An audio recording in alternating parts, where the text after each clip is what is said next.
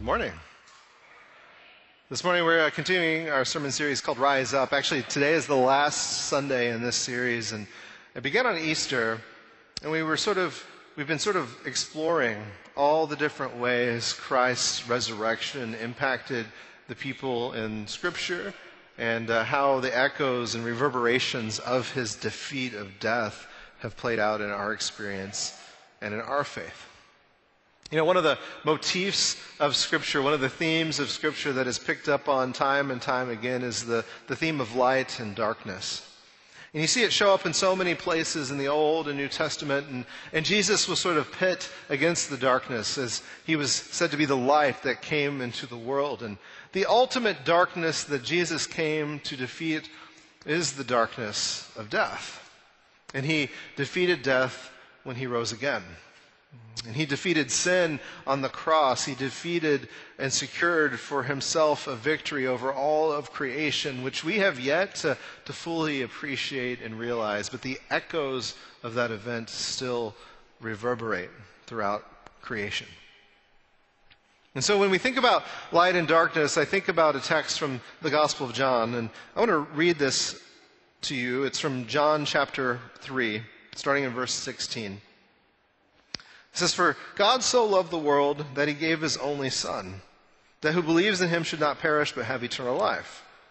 For God did not send his Son into the world to condemn the world, but in order that the world might be saved through him. Whoever believes in him is not condemned, but whoever does not believe is condemned already because he has not believed in the name of the only Son of God. And this is the judgment.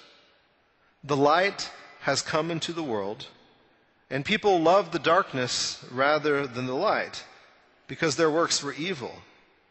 For everyone who does wicked things hates the light and does not come to the light, lest his works should be exposed. But whoever does what is true comes to the light, so that it may be clearly seen that his works have been carried out in God. What this passage really talks about is it talks about how when Jesus came into the world, when light came into the darkness, people sort of stood back from it. They didn't want the darkness to be exposed. And what I love about this verse is at the very end, it talks about that when the true light comes and you see the true light, you can see his works. And it's almost as if even the light that we bring into the world, it's not almost as if it literally is. The light that we bring to the world is also the light of Christ being carried out in God, meaning that there is no light apart uh, from Jesus. And you, you, see this play out in a lot of different ways in Scripture, but it all points us to, to the end. And, and you see glimpses of what this might mean. Like in Revelation chapter 20, you see a glimpse of the end. It says, And I saw the dead, great and small, standing before the throne. And it says, Books were opened, and another book was opened, which is the book of life.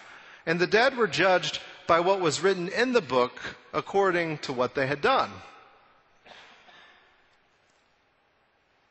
And you see this sort of dichotomy of, of, faithfulness to the light of Christ, living in the light of Christ, and those who don't live in the light of Christ, and, and what that might mean for us. In Daniel chapter 12, you see some speaking of this as well. It says, And many of those who were asleep in the dust of the earth shall awake, some to everlasting life, and some to shame and everlasting contempt. these, are, these aren't like the coffee mug verses, right?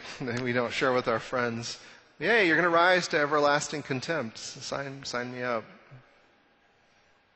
But what these verses point out, like what Revelation points out, what Daniel is pointing out, even what the Gospels point out, is this tension between the light and the dark, and it's real. It's not imaginary, it's not made up, it's not just something that plays in the background of our life, it's something that we tangibly experience and come in confrontation with as we walk every single day of our life. You know, it's hard sometimes to see the light because it seems at times the darkness clouds in. The darkness for many of us is very real. It's easy to point out. It's what people talk about, it's what people share, it's what people point to. I mean, think about this last week, for example. I mean, we, we plan these, I said this before, we plan these sermon series, like this was planned before Easter. And I had no idea what this week was going to bring. But I think it's easy to point to the things that happened in Uvalde and just say that's darkness, that's evil, that's brokenness. And what we know to be true as Christians is that, that Jesus is the light that was meant to come into these dark places and dispel these, these things that just tear us down and point to the brokenness. Jesus came to, to give us a hope and to show us a different way. And, yet, in the, in the middle of it all, in the middle of the news cycles, in the middle of everything we see, we just we keep getting hammered, it seems, over and over and over again by the darkness. And, and, and it raises some questions, right?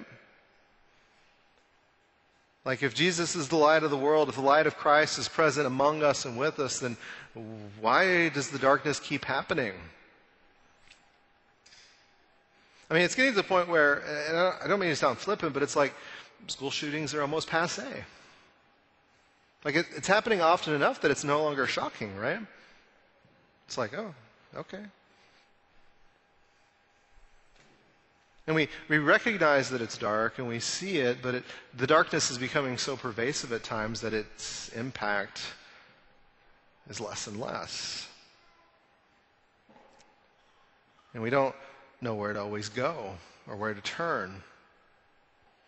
And it seems like every time this happens, a, a new, fresh dialogue begins about things. And this year it took a, a twist and sorts. Like, you know, again, the, the gun control debate just sparks up again. Do we control guns?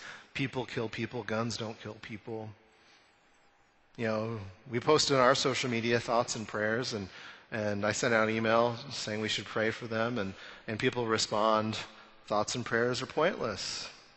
We need real action. We need to do something. We need to rise up. And that's hard. I mean, as, as a person of faith, I mean, I believe thoughts and prayers are powerful, are real. We go to God in a real way and ask Him to intervene in the injustice in this world, and yet we still live in a world where there is free will. And, and what is our role in all of this?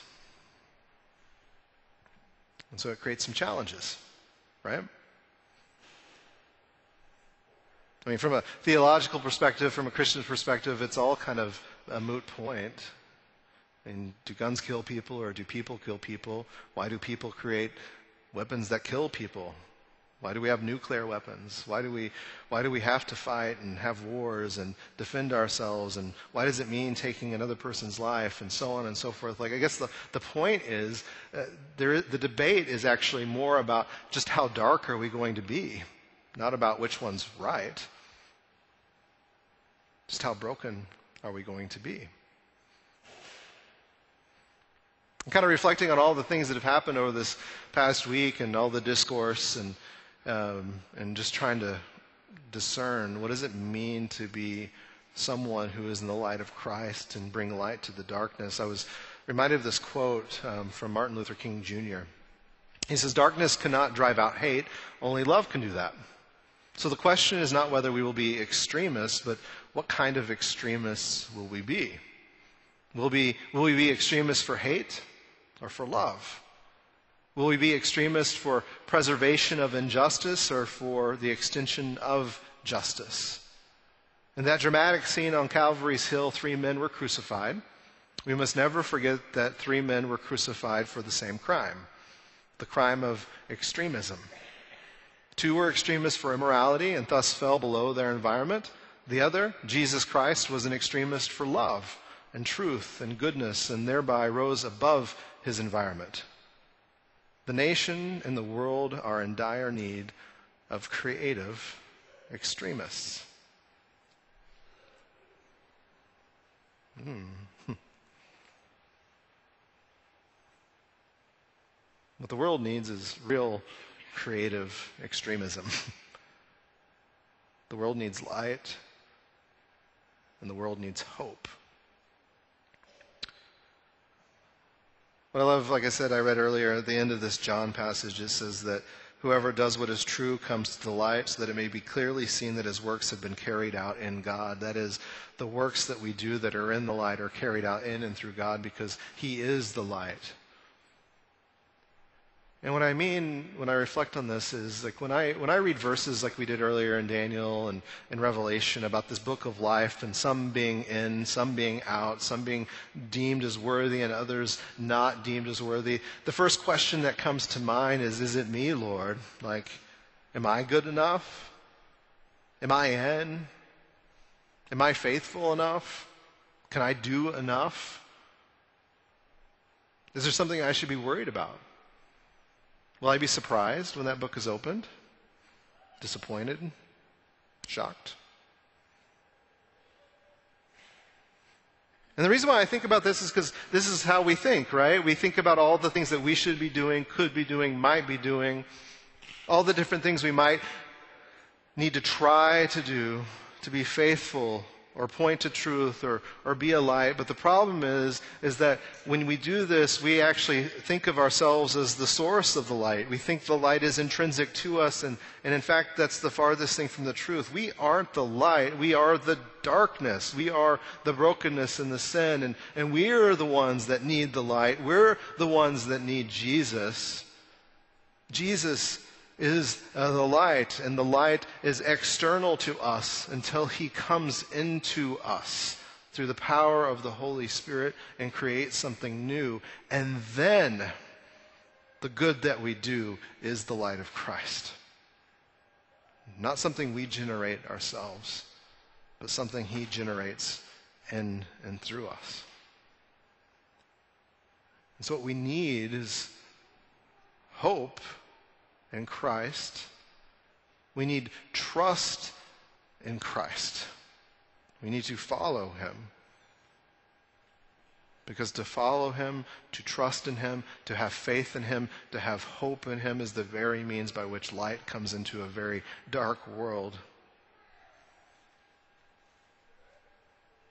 And that's what the world needs more of extremists. Jesus. Hope.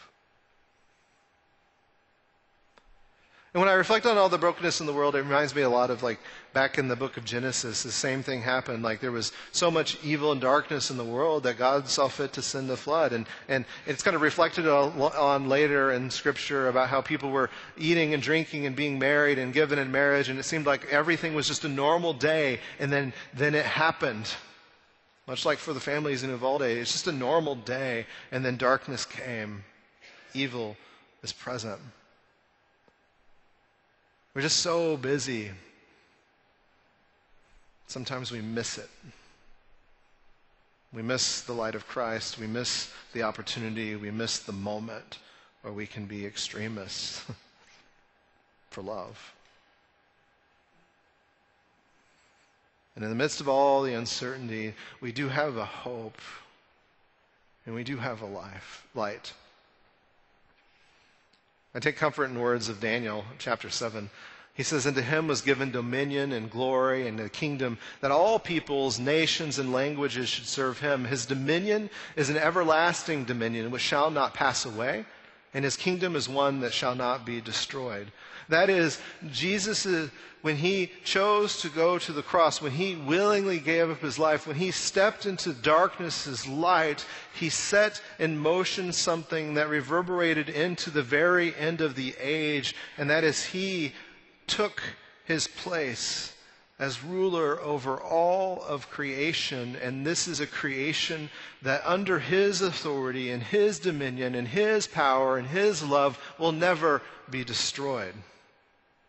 And so there's this beautiful imagery in the book of Revelation, and this is what resurrection's about. It's not just about our bodily resurrection, it's about all of earth being restored and resurrected and given life and hope and peace and love the way God intended it to be. And so when all of creation is resurrected, there's this new Jerusalem, and from this new Jerusalem, it says there's this river of life that flows from it.